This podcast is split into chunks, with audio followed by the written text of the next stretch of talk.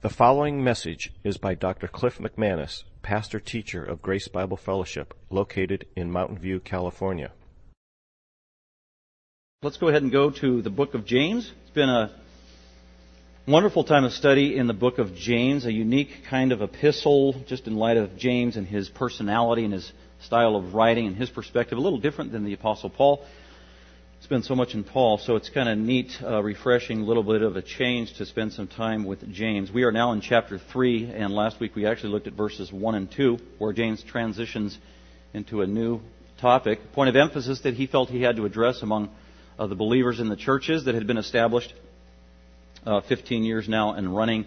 And he's getting word from all these churches around of their problems, but also their strengths. And this epistle primarily deals uh, with some things they need to work on and that is walking their talk. And so he writes this epistle of action. It's a call to action that uh, those who profess to know Jesus Christ should live accordingly. And that's why this epistle is ramped up with a peculiar amount of imperatives or commands in it for such a short letter that we have in five chapters. So it's a, it's do, do, do. And he's holding Christians, professing Christians, accountable to be living for Christ.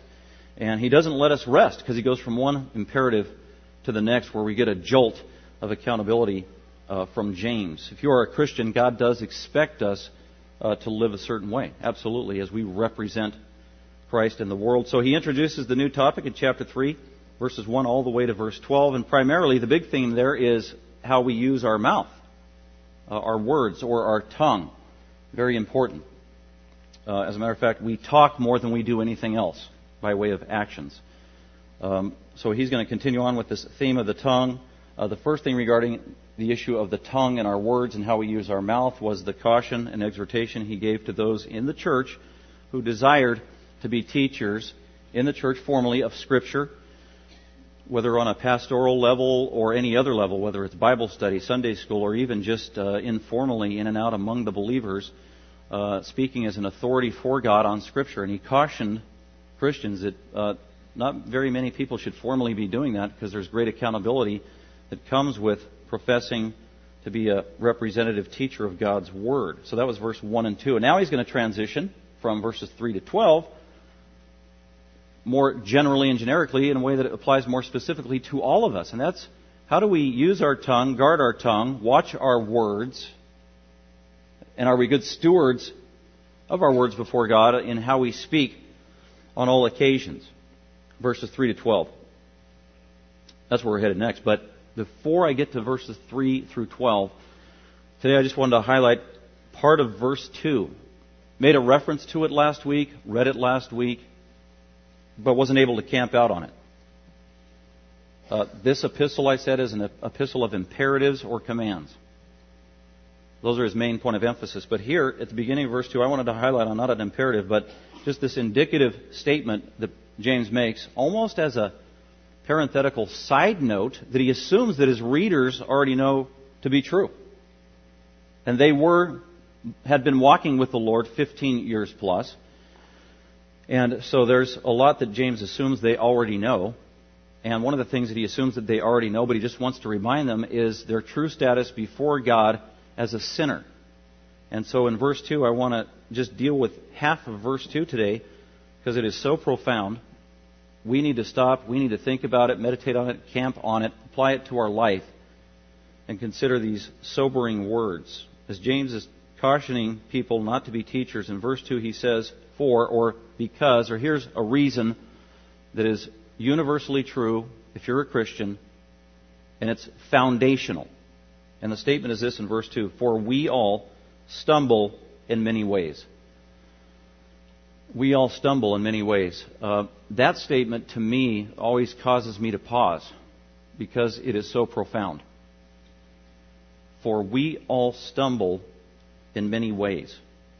So let's go ahead and look at just that phrase. Uh, I put there uh, for your sermon title, Stumbling Toward Glory. And I'm using James' terminology here. Every Christian knows, based on God's word and his promises that we are headed for glory, aren't we? Amen. That is the good news. We are headed for glory. That is the promise of God. That is the guarantee. It won't come in this life, but it will come definitely in the next life. and it's an eternal glory. It is a perfection. It is motive for living day to day.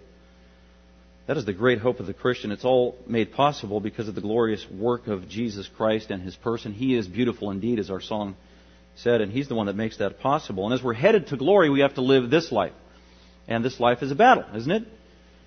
Day to day, battle in many ways. And James reminds us of the battle as we're headed towards glory. And one of the reminders here, he specifically wants to highlight has to do with us personally as Christians, but the reality is that we all stumble in many ways in this life. We as Christians all stumble, and the word stumble is synonymous with sin. So you could literally read it that way. He's talking about Christians, by the way. That's his audience. We Christians sin, and it's present tense, we're going to talk about that verb. We Christians continue to sin in our life in many ways. Think about that. You know what this is? This is our bio. If you're a Christian this morning, this is your biography. This is my biography. I don't know if you've thought about that. This is who you are. This is who I am. We as Christians continue to sin in many ways.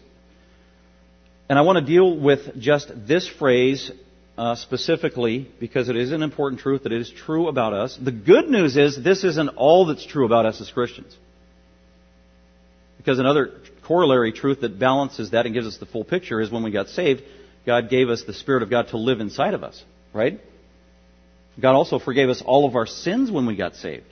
And we have the Spirit of God living inside of us that gives us power to fight sin, resist sin, and even overcome sin many times. So that's the full picture of a Christian, is we have been saved, and yet uh, there's this hangover from our unsaved life, and that is the issue of sin that continues to nag at us.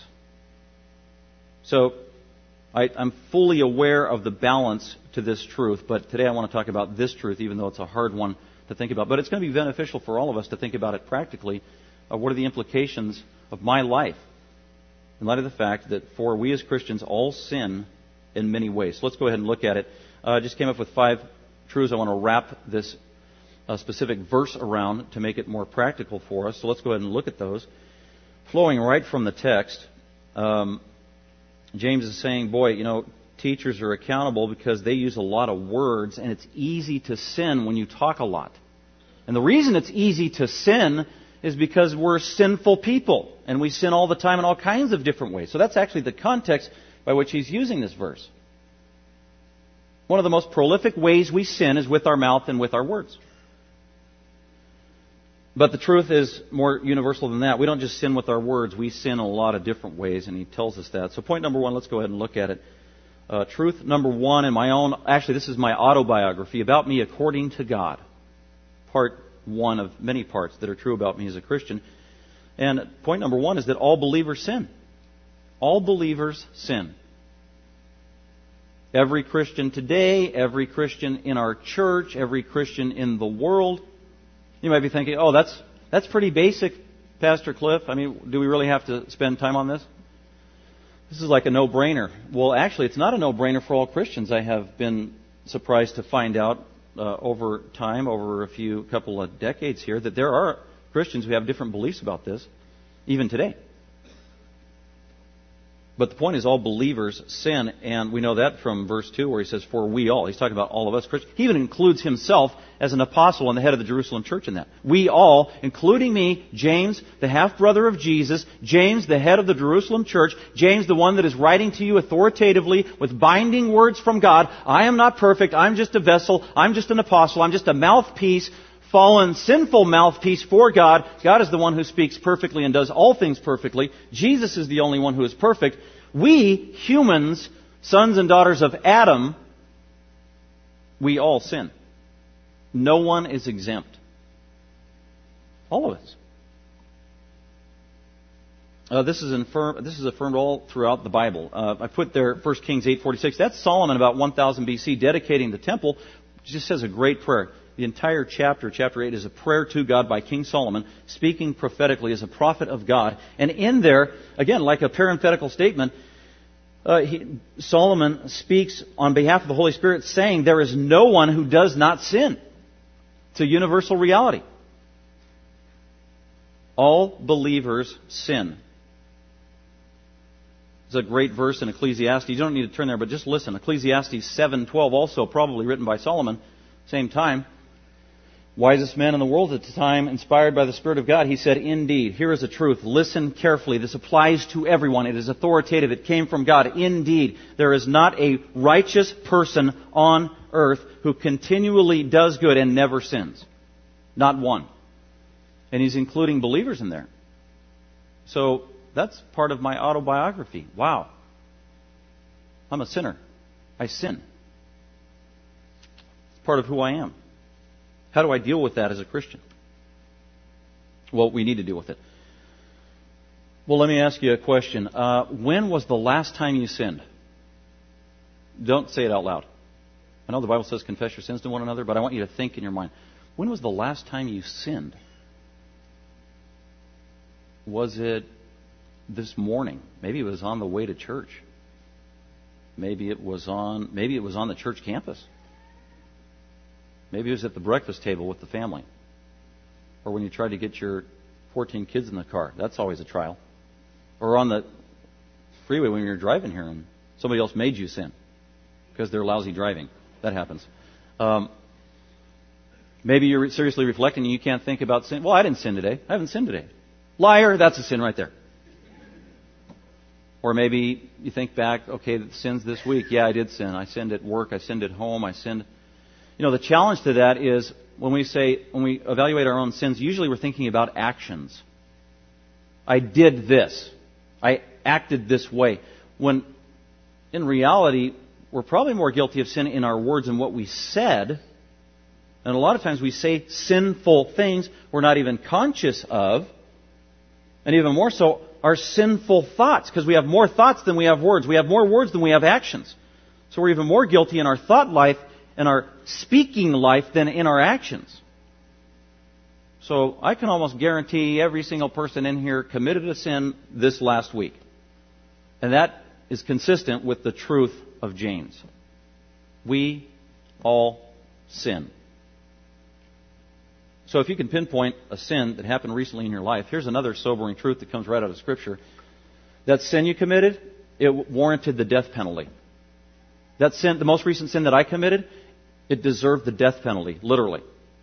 Some Christians will ask, so does the Bible, what does the Bible say about the death penalty? Uh, God believes in the death penalty. He implemented it. The wages of sin is death. And primarily the death that God is talking about there, in addition to physical death, is eternal death, sep- spiritual death, separation from God, punishment in hell. Every sin I commit deserves the death penalty. So maybe Pastor Cliff should have died 14 times over this week with the death penalty. But I'm a Christian.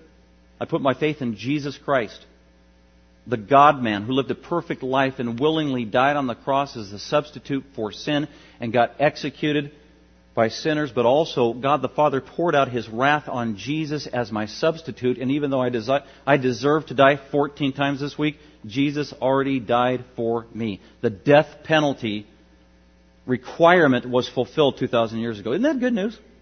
That is the gospel. Jesus died for me as a sinner. It's an awesome truth. And that is the great hope of the Christian but the point is, all believers sin. And like I said, even in evangelical and different Christian circles, not all evangelicals believe that truth. They actually believe there are some Christians who don't sin.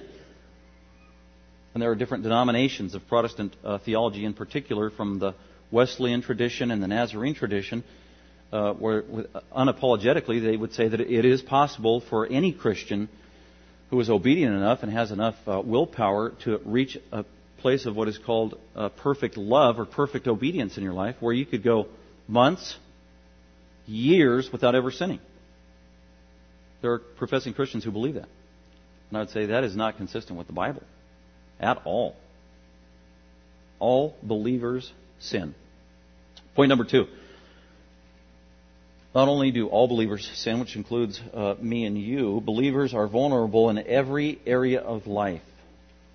Every single one of us is vulnerable or susceptible in every area of life. And I mean susceptible to any sin you can possibly think of. Some Christians think, well, I, I think about a friend I had in college. I was a new believer. And I don't know how long he'd been. He grew up in a Christian home, but we were we were pretty good friends, and I was a new believer. But he was uh, newly energized in his faith, and we were both decided we wanted to go to seminary. And he just told me one day uh, that he had overcome lust. He's an 18 year old single guy, and I'm like, yeah, right. And he sincerely believed that I have overcome lust. I said, no, you haven't. You never will overcome lust. So we had this interesting debate, and about 20 years later, he agreed with me. You know what? You were right. Uh, but that's the danger is, is being naive. But the point was he thought he, he acknowledged he was a sinner in other areas, but oh, this area isn't a susceptible area for me. I'm not weak in this area. I, I don't get tempted in this area. And if you ever find yourself as a Christian saying, I don't get tempted in that area, then the red flag should go up. And that's where the Apostle Paul says, Whoa, take heed lest you fall. Because we are so weak. We walk with feet of clay, and the devil is so uh, deceptive and dangerous and skilled and supernatural, and the sin that is in us is so real. No Christian should ever be thinking that way that, oh, I'm not vulnerable or susceptible in that certain area. I only sin in these areas. I sin in only the acceptable, respectable areas of sin, the dignified areas of sin. Not true. Every Christian is vulnerable in every area of life. And James uh, affirms that when he says, We, Christians, continue to stumble, continue to sin in many ways. And he's talking about different kinds of ways in, that we are tempted to sin, different kinds of sin. Well, that's when I start thinking about maybe Christians that I admire, godly men and women. Well, I can't imagine them sinning. Or I can't imagine them sinning in this way or in this area. And that's how naive we are. We don't live with them. We don't know what their thoughts are. Only God does. And the Bible verse is true. We all sin in many ways. Think of some of the great saints of the Bible, especially in the Old Testament, these incredibly godly believers that walked before us. This great cloud of witnesses, these amazing saints of godliness and righteousness who were huge, massive pillars made of marble in our past that we put on pedestals and we esteem. Say, wow, I wish I was like I wish I could be as godly as Noah or Abraham or Sarah, Isaac, Jacob, David. Uh oh. Really? I want you to look at uh, Hebrews chapter 11 real quick. Flip back a book. Hebrews 11. Just to kind of illustrate this truth from James, believers are vulnerable in every area of life. They sin all kinds of sins. And you think of some of the greatest saints of the Old Testament in the great hall of faith in, in Hebrews chapter 11. Every one of these believers is commended for their exemplary faith, their belief in God. They were all saved. They knew God personally. They were models of faith. And in uh, Hebrews 11, starting in verse 7, talks about Noah. Noah, great man of faith. Now, go back to Genesis chapter 9. Hold your finger in Hebrews chapter 11. Actually, go to Genesis 6, and then we'll flip over to Genesis 9, and we'll just, here's a quick portrait, a little vignette about Noah. Genesis 6, verse 8 says Noah found favor in the eyes of the Lord in a time when the entire world was just covered with despicable sin, and that's why God destroyed the world with a flood. Sin was so rampant it grieved God's heart in verse 6, but then it contrasts it with Noah, who loved God, knew God, was a believer, his sins were forgiven, God showered favor down upon Noah, verse 8, but Noah found favor in the eyes of Yahweh. Verse 9 says, these are the records of the generation of Noah. Get this phrase in verse 9. Noah was a righteous man. You know what that means? Noah was saved. It does not mean he was perfect. He was saved. He was loved by God. He was righteous in his status before God. God looked down from heaven and considered Noah totally forgiven of all of his sins because of the work of Jesus Christ that would be done 2,500 years later on behalf of Noah. Noah was a righteous man. That means he knew God. He was saved by faith. He had a personal relationship with the creator of the universe. It goes on to say that he was blameless in his time. Literally, it means he was a man of integrity. That does not mean he was perfect or sinless, because he wasn't. He loved God. God loved him. He was in the family of God. He was a believer. He walked with God. He's 600 years old at the time. That's a long walk of sanctification. Then there's the flood. The flood lasts a year. He gets off the ark. God blesses him. Look at chapter 9 now. Chapter 9, verse 1. God blessed Noah. He's 601 years old now. God gives him the rainbow, a new covenant, blesses his kids. They start populating the earth. Then a few years go by. We don't know how many, but look at uh, Genesis chapter 9, verse 20. And then Noah, the righteous man, the man of integrity, the man who loved God, the man who was a believer, the man who had all of his sins forgiven, the man who was a model for us in faith. Look what happened to this believing man. Verse 20. Then Noah began farming and he planted a vineyard and he's growing grapes. And what do you do with grapes? Well, you step and you make wine, and that's what he's going to do. And he did make some wine. And verse 21 says, Noah drank too much of the wine. He drank of the wine and became drunk. He became intoxicated, became drunk, and literally passed out. That is the sin of drunkenness. This is Noah the believer. Maybe he didn't even think he was susceptible to drunkenness. We don't know. The fact of the matter is, God lets the whole world and all of history know that Noah, even though he was a righteous man, he was susceptible to sin, and here he was susceptible to drunkenness. It was horrific. There was a consequence for it. His family was affected by it. He reaped those negative consequences, and at the same time, God forgave Noah for that sin. Okay, go back to Hebrews 11, and then we'll go back to James. So there's Noah. He was susceptible for at least drunkenness. Then uh, in Hebrews 11, verse 8, you got Abraham, who was a godly man. He was susceptible to all kinds of sin, sexual immorality. Uh, he married more than one woman, which he shouldn't have done. He lied on several occasions, which he should not have done. This is all as a believer. Times he didn't trust God. He made some horrible decisions. Then there's verse 11. Sarah, she committed sin as a believer. She gave her mistress to her husband. That's sexual immorality. That violated one of the Ten Commandments. That was wrong. That undermined what God was trying to do. There were negative consequences for that, yet she was a believer. Uh, look at verse 18. Isaac, he was a righteous man. He was a patriarch. He was a saint. He was forgiven by God. And yet he made some horrible sins. He was a, a lousy dad at times and showed favoritism, which you're not supposed to do as a parent. He exasperated his kids, at least one of them. That was sinful. He got angry illegitimately and unrighteously. We know that from the Genesis account. So those are some of his sins that we see. Then look at verse 20. Jacob, who became Israel. One of the greatest patriarchs man of God, man of faith. Jacob had all kinds of sins. He was a deceiver. His name Jacob means deceiver. Lied to his parents, lied to his brother, tricked his brother. On and on it goes. Showed favoritism among his, bro- his sons. So his life was filled with sin, all kinds of different sin. He was a polygamist and had at least four different wives. That was a violation of the Ten Commandments. Sinner. Sinner saved by grace. Or saved by grace. Jacob the sinner. Then there's Moses, the ex-murderer killed somebody in cold blood.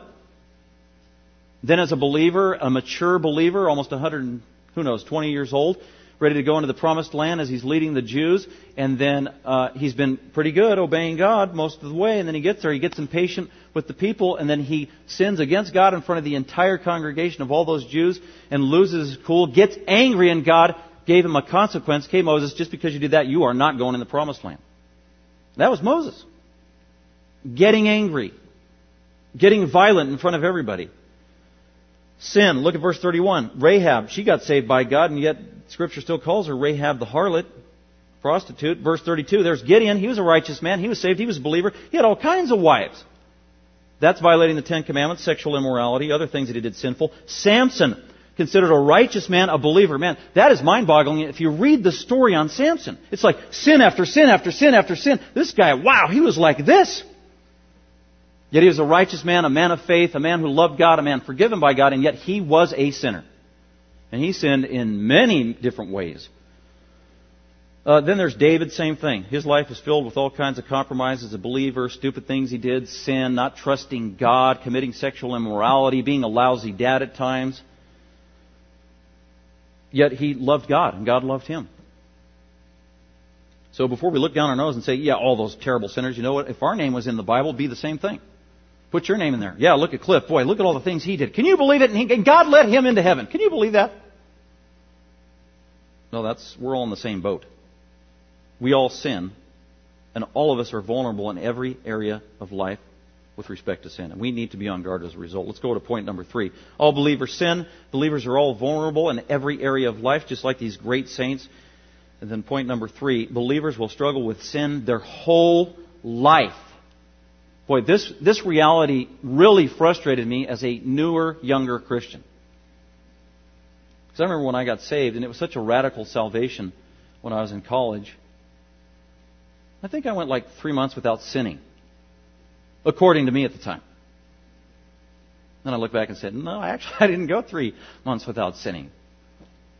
But I actually believed early on. Actually, my, my view of sanctification and sin with the believer has changed over the last 25 years since I believe, uh, since I've been a Christian. As a matter, the older I get, the more my view of personal sanctification continues to be modified.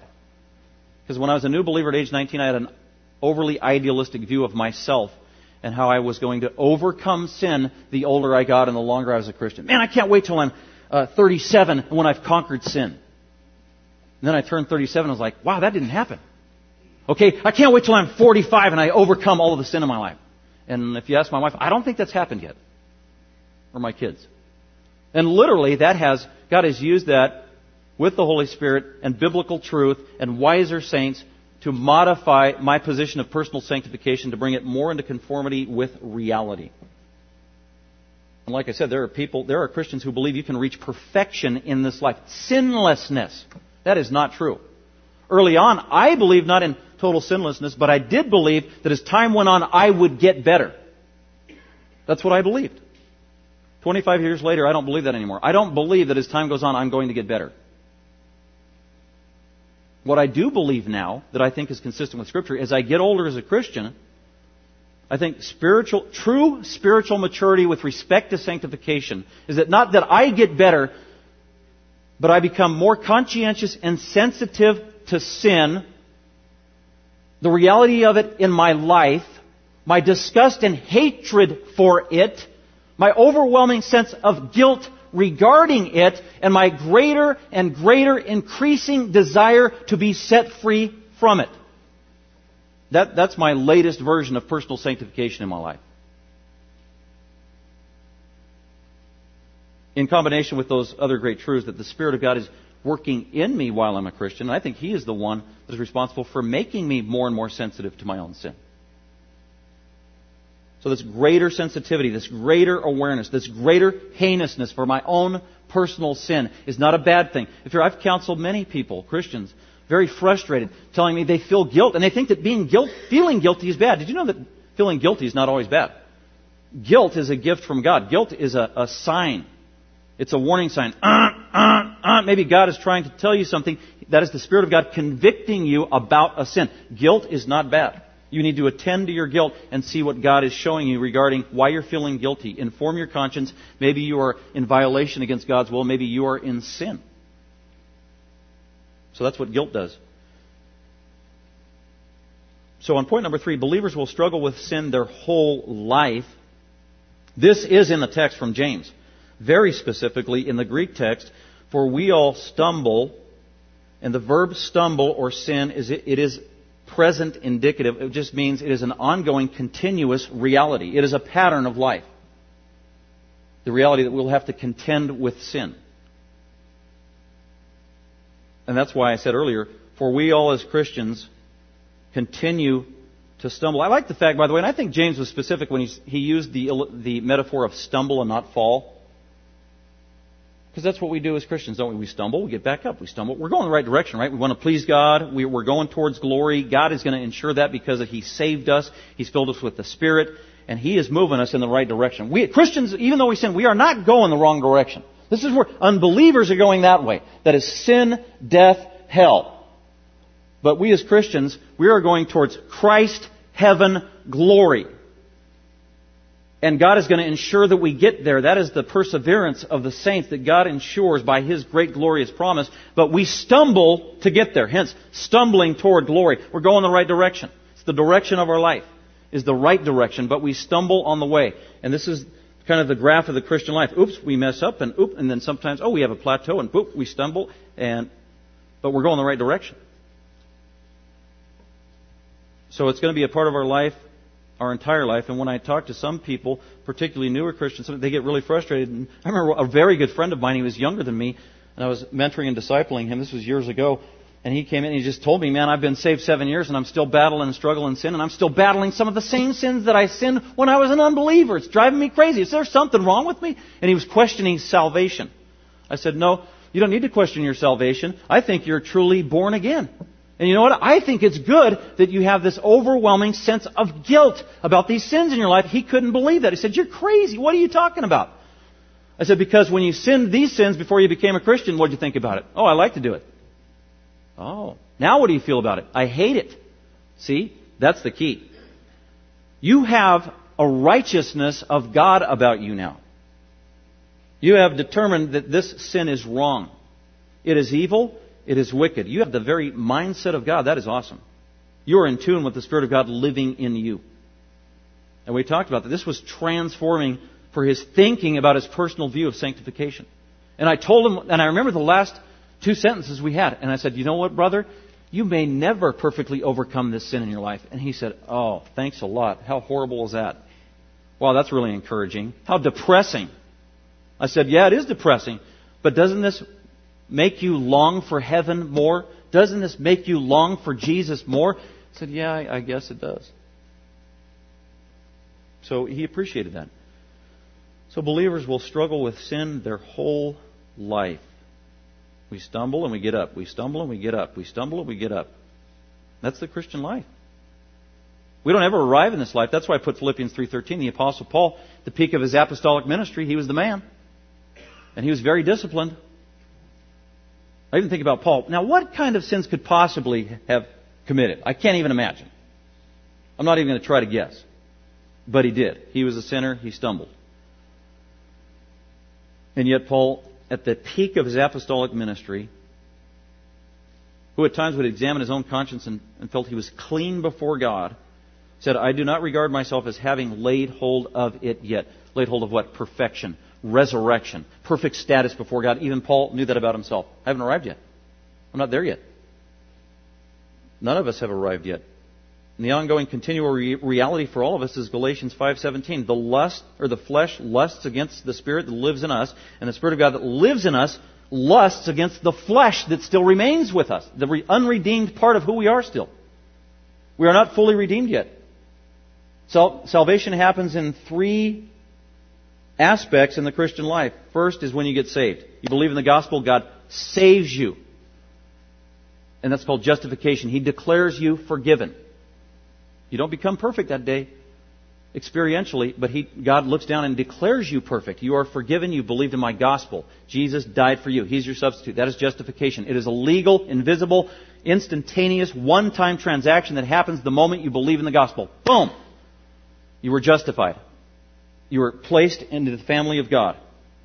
God slammed down the gavel and said, you are not only not guilty, you are innocent. As innocent as the spotless Lamb of God, Jesus himself. That's justification. Then the rest of our life as Christians, there is sanctification. Where God is working in our life on a regular basis through the power of the Holy Spirit, through Scripture, the circumstances of life, the conviction of other believers, to grow us, to refine us, to enable us to see our sin, to hate sin more and more, to resist it more and more. But we're still susceptible to every conceivable sin. I, I know this from a ministerial point of view because the older I get, the more and more pastors I see, hear of, and know fall prey to all kinds of sins, whether it's uh, adultery, uh, the sin of pride, self-will, they're being disqualified from the pastorate. Uh, that just happens more and more. And these are genuine believers who love God. Can't ever think that we have arrived. That's dangerous. So there's justification the moment you're saved declared totally clean by God. Then there's sanctification. That is walking the Christian life until we die or Jesus returns in glory. And then finally, when we die and we go at some point into the, instantly we go into the presence of God, but at some point there is full glorification. The last phase of salvation, where God literally redeems or saves or perfects our physical body. That's what remains. The physical body is unredeemed in this life. And the physical body isn't the problem, it is, the, it is what is inside the physical body that is the problem, and that is sin that remains in us. Let's go ahead and look at number four. All believers sin. Believers are vulnerable in every area of life. Number three, believers will struggle with sin their whole life. And then number four, All sin is evil, wicked, and an offense to God. God hates sin. He's a holy God. He hates sin. He must punish sin. I mean, God must punish every sin I ever commit? Yes. God must punish every sin I ever commit as a Christian. And the good news is, He already punished it. God punished every sin I will ever commit when He punished Jesus on the cross because Jesus died as my substitute. An unbeliever cannot say that because they haven't embraced Jesus Christ yet. So they are still accountable for all of their sins to be punished by God. They have not embraced Jesus as their substitute. They still must face the wrath of God. But even though that my sin has been taken care of and punished by Jesus, God still hates it when I sin. All sin is evil, wicked, and an offense to God. 1 John 5:17. All unrighteousness is sin. All wrongdoing is sin. And like I said, every sin warrants the death penalty. Every sin is hated, despised by God, for He is holy. So again, we don't commit acceptable sins. We don't commit uh, minor sins or dignified sins. We've got to get that out of our mind. All sins are just an absolute total offense to, to our God, our Creator, our Savior. That should be a motive for us to not want to sin. So we need to have a right perspective about sin in our own life, starting with us. I do want to answer the question about well, why do we keep sinning as Christians? Uh, go to Romans chapter 7. Why, why do we have this problem? How come we'll never overcome this problem? And Paul's really clear in this. Uh, Romans chapter 7, starting at verse 14. He answers that question for us. Starting at verse 14, he's giving his own autobiography on this issue of his battle with sin. And he's, he's talking in the present tense, by the way, about himself. So Paul is saying this was, about, this was true about himself at the peak of his apostolic ministry. He was an apostle. He was the apostle to the Gentiles. A, he was a spokesman for God. He still believed it was true that people could model their Christian life after him because he said that. Follow me as I am an example of Christ. But he was cognizant of the reality that he had a sin problem, even after he got saved.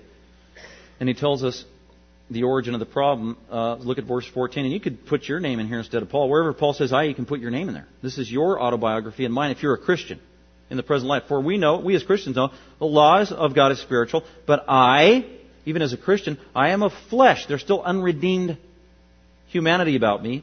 I am of flesh, sold into bondage to sin, the unredeemed part of me, until I get to glory. Verse 15. For that which I am doing, I do not understand. When I sin, I don't, I don't understand. It violates my conscience when I knowingly sin. Because for in those times I am practicing what I uh, I am not practicing what I would like to do, but I am doing the very thing I hate. Here's the Apostle Paul's predicament. There were times as an apostle he would be doing things that he hated to do. There were things he was doing as sin that he knew was wrong. Does that ever happen to you? Man, that happens to me. I do the very thing I hate. But notice he has the right assessment of it. It is sin, I hate it. God hates sin. His thinking is in sync with God. That is good news. To think like God is good. That is healthy.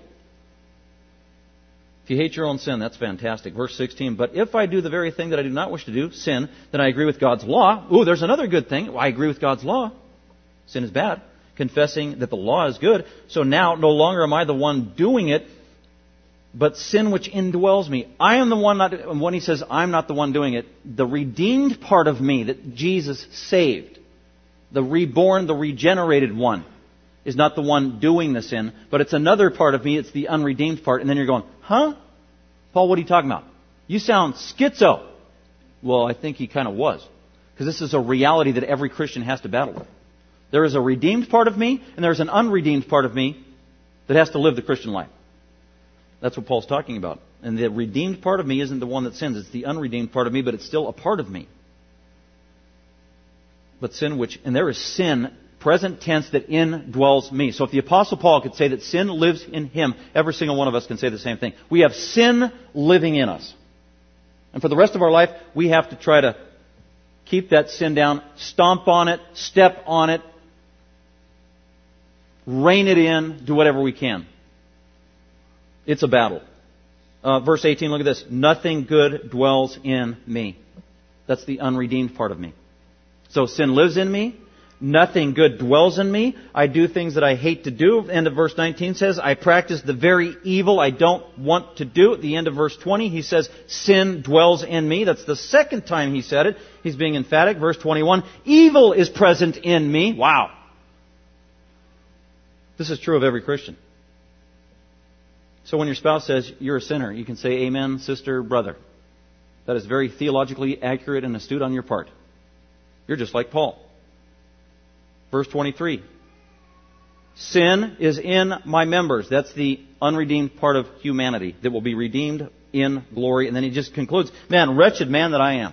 Do you ever feel like that as a Christian? If you do, for the right reason, that is healthy. Again, that is guilt weighing down on you. God is trying to tell you something, Christian.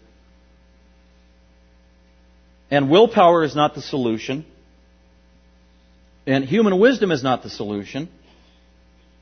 And medication isn't the solution for your sin. He gives the solution. Wretched man that I am, who will set me free from this body of death? Who? Answer 25. Thanks be to God through Jesus Christ our Lord. Amen. Jesus the Savior. He died for me. He died in my place. I am totally forgiven. He's promised me eternal glory. I'm going to be set free from this body someday, this body of death, and live perfectly in glory forever with Him. That is the gospel. That was Paul's hope. That helps me press on just one more day as a sinner in this fallen world. It's the hope of the Christian. But that's why we have the sin problem, because sin literally remains in us. And the Spirit of God also lives in us. Hence the battle, hence the tension as Christians. With that, let's go on to number five. Well, in light of these sobering truths, yet very crystal clear truths stated in Scripture about our own autobiography, our battle with sin, the reality of indwelling sin, that it's ongoing. There are some things we should practically take away from this, and that's in number five. Believers need to examine themselves. See, it starts with yourself, doesn't it? Instead of examining others, examine yourself. And a lot of times, we can't even see our own sin. Most of the time, we're blinded by our own sin. Did you know that? Because sin is deceptive. That's why David says in the psalm there, Psalm 139, he asked God to examine him. God, examine me because there are things I don't see. Examine, expose my unknown sins. So we've got to ask God to expose our unknown sins. So it's examine ourselves, but it's also asking God to examine us. And you know who God uses sometimes to expose our sin? Other people. Uh oh. Sometimes we don't like that. But those are the agents of exposure that God sovereignly uses at times. Believers need to examine themselves looking for sin. Be sober, level headed, objective about your sin, who you are, your status. You will never arrive in this life. I will never arrive in this life. And that's why Paul did say, be realistic when you think about yourself. Don't overestimate yourself before God. Romans 12:3. Be sober as confess sin daily. Jesus said to do that in Matthew chapter 6. Confess sin every single day. This should be an ongoing reality in the life of a Christian. Regular part of your prayer life should be confessing sin. That's, that's 1 John 1 9. If we confess our sin, literally, when we confess our sin, and that implies that we should be confessing our sin. Present tense. When we continually confess our sin to God as Christians, which is what we're supposed to be doing. It's a discipline of our prayer life. God is faithful. God is righteous. He will forgive all of our sin, and He will cleanse us from all unrighteousness and the guilt that goes with it. Isn't that awesome? If you're a believer because of the gospel of Jesus Christ and what Jesus did. So examine yourself, be sober, sober as you evaluate yourself, confess your sin daily to God, and plead for God's help. Not just in the present or what you've done in the past, but also God to help you in the future. Preventatively, God, keep me from the snares and the wiles of the devil and my own sin and my own weaknesses, my own temptations. God, help me. Bring people into my life to help me. Those are great reminders. With that, I'll give you a couple more in light of this truth and the battle of sin. And practice it today. In light of these truths about ourselves, remain humble. We need to remain humble about ourselves because we're sinful. Uh, another one, continue to forgive others in light of your sinful tendencies and my sinful tendencies. That's what Colossians says. Forgive others because Jesus has forgiven you. So remain humble. Keep forgiving others. Keep forgiving others. Boy, that's great. You start applying that in your family life. Apply that to your spouse. Apply that to your kids.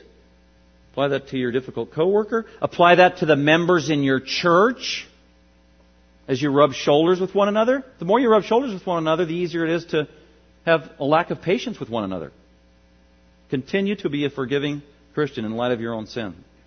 Uh, another one, maintain accountability. I'm convinced that you can't overcome or battle sin, especially difficult areas where you're trapped in your life without accountability in your life. That's why the scriptures say it is not good for man to be alone, and that's before sin entered the world. Now that sin enters the world, we need accountability in our life. Every one of us does. So we need accountability to help us with our sin. Uh, another one, I already said this. Ask God to search you. Plead with Him daily. God, search me and my sin. And then finally, most importantly, continue to depend upon Jesus Christ regarding the sin in your life and your vulnerabilities, your weaknesses, and also pray to the Holy Spirit. Talk to the Holy Spirit. Spirit, thank you for living in me. Continue to convict me and teach me and lead me, enlighten me, protect me. Because that is the job of the Holy Spirit of God. Illuminate my mind. Give me self restraint. Give me supernatural self control, which is one of the fruits of the Holy Spirit, to resist sin and temptation. That should be a daily ongoing prayer in our life. If, if the sinful temptations are ongoing, then how much more should our, our prayers and dependence upon God be ongoing every single day? And we thank God that God has provided a solution to the problem of sin in His glorious Son, Jesus Christ, our risen Lord, whom we have the privilege of worshiping today and even communing with. And let's go to Him in thankfulness as we pray in light of these truths. Father, we do thank you for this day and thank you for your hand upon our local fellowship, Grace Bible Fellowship, as you have your hand on every church around the world. What a, a glorious thing. Your, your beautiful body, the body of Christ. Thank you for the Word of God. Thank you for James and the truth that's in it that we can study together, learn basic and very important truths that hit home of where we're living, God, in life, and that's we're sinful. And we will continue to battle sin in this life. God, we need your help. Thank you for the solution in Jesus Christ. Lord Jesus, thank you for your perfect life. Thank you for never catering to or caving into sin. Thank you for resisting it 100% of the time because you are the God man.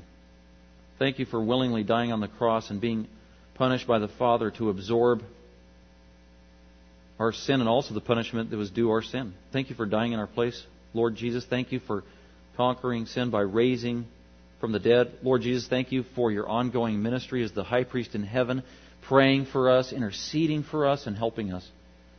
And also thank you for your Holy Spirit who does the same thing. God, give us renewed strength and conviction about the sin in our life. Give us a renewed hatred for sin as well. And renew uh, the ministry of the Holy Spirit that we might live in a way that pleases you. We commit all these things to you in Christ's name. Amen. Thank you for listening. Dr. McManus is an author, seminary professor, and pastor teacher of Grace Bible Fellowship. For more information about Dr. McManus, other messages, or resources, please visit gbfsv.org or call us at 650 630 0009.